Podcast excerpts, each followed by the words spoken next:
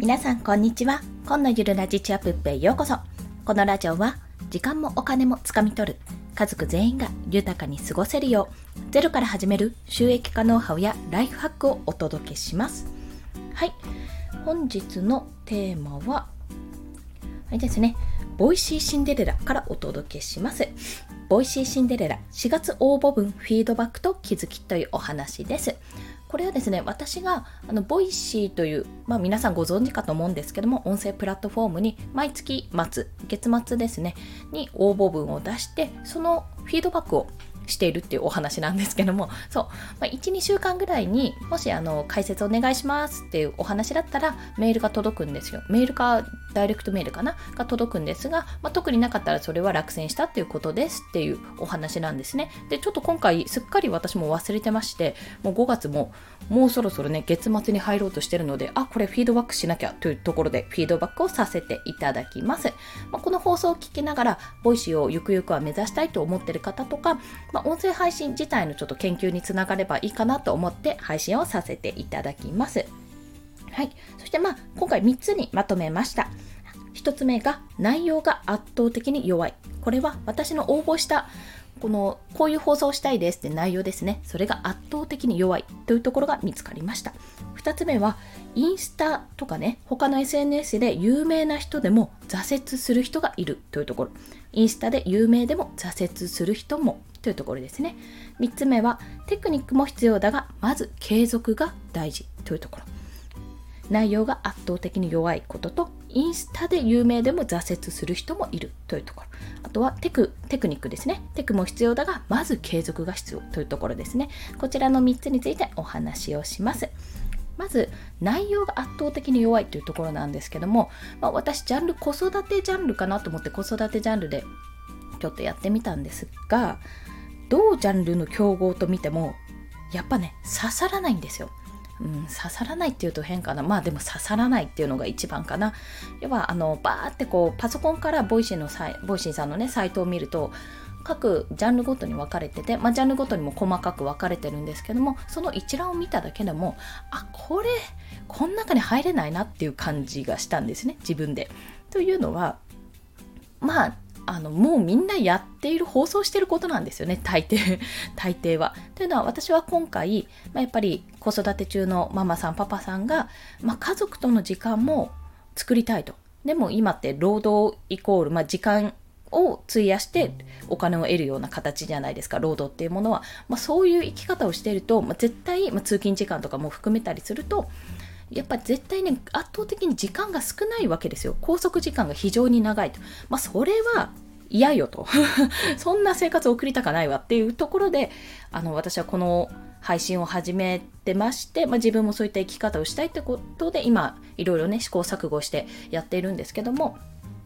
それを話したいと。で、今自分が、実際にやっている、今挑戦していることをお話ししますという形で内容をお話ししたんですね。で、ここで聞いててもお分かりの通り、やっぱり刺さらないんですよね。フリーランスママでもやってる方はいらっしゃるし、むしろワーママで、要は会社員しながらなんとか子育てと家事と、育児と仕事と両立するためにやってることっていうラジオの方がね結構あったりして、ワーママハルさんとかご存知かと思うんですけども、ワーママハルさんなんかもうトップですよね、その中の。いかに、ワーママハルさんは今サブスチとにかくね今一時的に休息している状態って、会社員じゃなくて自分で働いてるよって、自分で立ち上げてね働いてるよっていう状態なんですけども、その環境とか見てるとやっぱりもうねそうなんですよ、面白くないんですよぶっちゃけ言うと。しかも私が何者でもないってところがやっぱりネックで、フォロワーさんの数も総合的に見ても少ないし、実績も半年にも満たしてない状態。あとはやっぱり爆発的に何かしてるとか、肩書きとかそういったものがない、尖ったものがないんですよね。そう考えるとやっぱりそれがボイシーさんの中でたまたまその子育てジャンルだけ見た状態でそこにポンって乗ったとしても、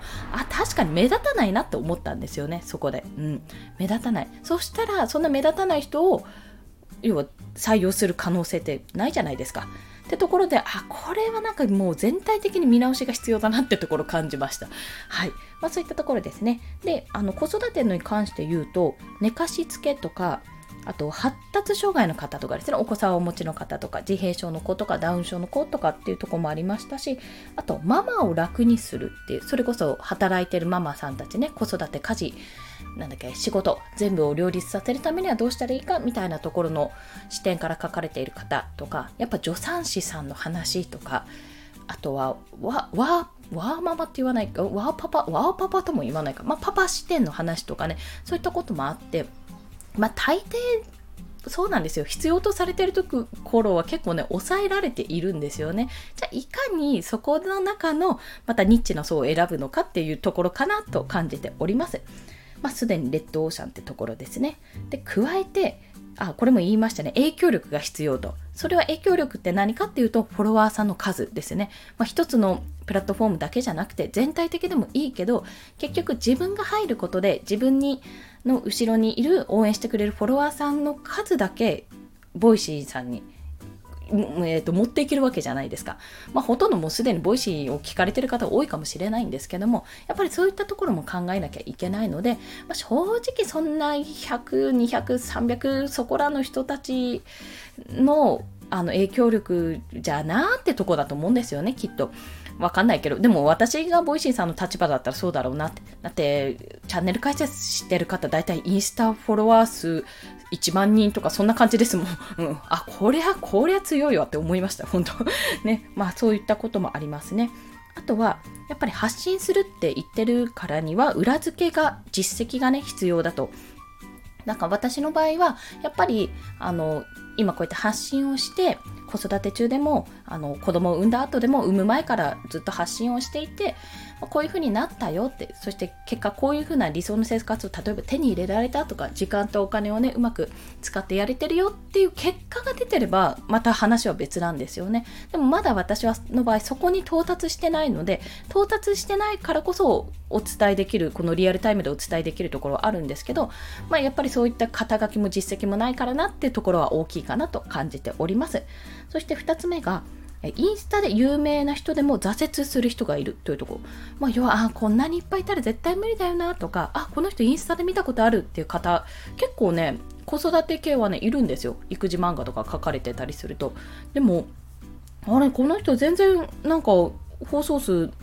とかおかしいなみたいな、なんでこんなに更新されてないんだってよく見てみたら、もう更新がね、半年前ぐらいに止まってるとか、1年前に止まってるとか、割ともう今毎日配信、もしくは定期的2日おき3日おきとかでもう定期的な配信してる方が3分の2ぐらいだったのかな。ちょっとざっとしか見てないですけど、要はこんなにいっぱいいるのに半分以下ぐらいがもう更新してないんだっていうような状況だったんですね。半分はオーバーかな、3分の1ぐらいかな。で、これ有名な人でもそうなるのかっていう、その逆にね、インスタだったらこんなにわーってフォロワーさんがいっぱいいてすごいと思ってた人も、音声配信でそのままうまくいくとは限らないんだってことに気がついたんですよ。ちょっと驚きで、それが。で、更新が途絶えてたりすると。で、私がこの人やってるんだと思って見たら、もう更新全然1年か2年前からぐらいから止まっていたっていう方ももちろんいました。2019年終了みたいなそんな感じでしたね。でも逆に言えば、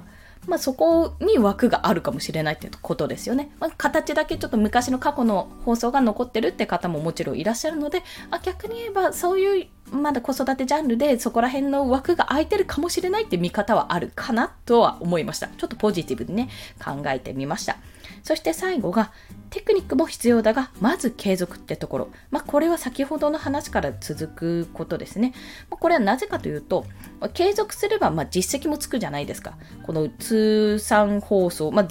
累計放送数っていうのから総放送回数が、私の場合300回今超えたんですよね。超えて300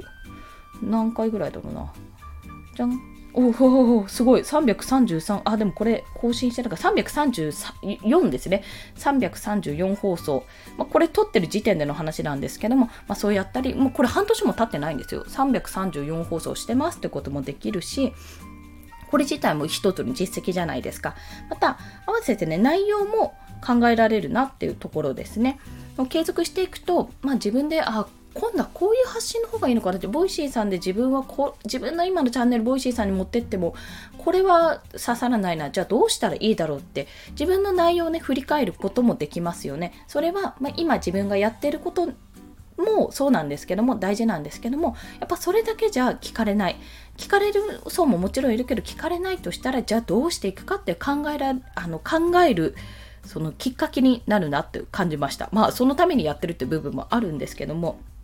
そしてやっぱり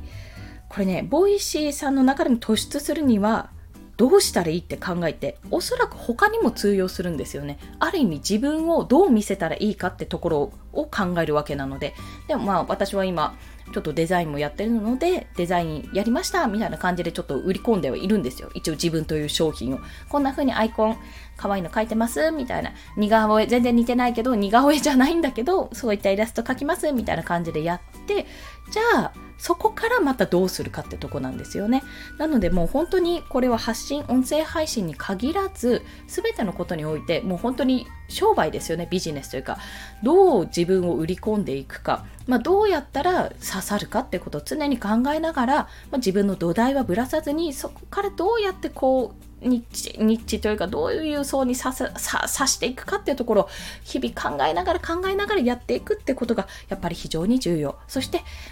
途中でね諦めることもあると思うんですよ。それはこっちは向いてないからやっぱりインスタ一本にしようとか、例えばねブログにしようとか、そういった取捨選択はあると思うんですが、なんだかんだでやっぱり継続ってすっごい重要だなってことを今回の調査で、今回のフィードバックで分かりましたというお話でした。はい、今回のお話もう一度ポイントをまとめますと、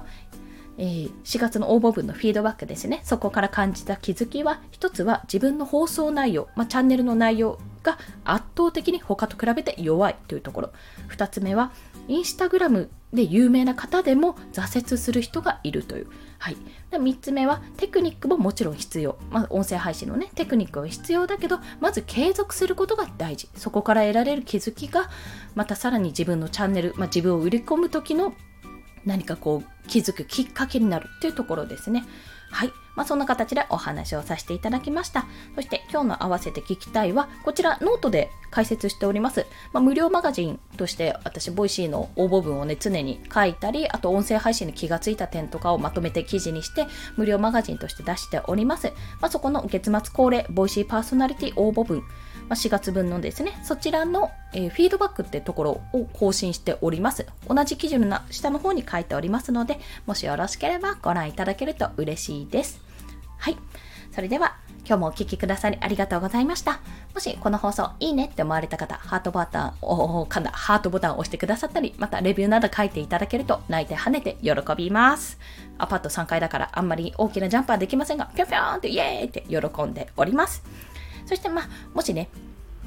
今後も気になる、どうなっていくんだって気になる方、もしよろしければフォローもお願いいたします。はい、そして私は今夕方に撮ってるんですけども、そろそろねお迎えの時間にもなり、その前にミルクもあげなきゃいけない、そして雨が降ってるかもしれないのこの3拍子、今日のご飯をどうしようもあるから4拍子か、いろいろねご飯炊いたりと、今後ねある一定の時間までは仕事をやりますけども、その後はバーっとちょっと夕飯準備とかお迎え準備を兼ねて行ってきたいと思います。はい、それでは皆さんまだまだ今日も終わりません。頑張っていきましょう。コンでした。ではまた。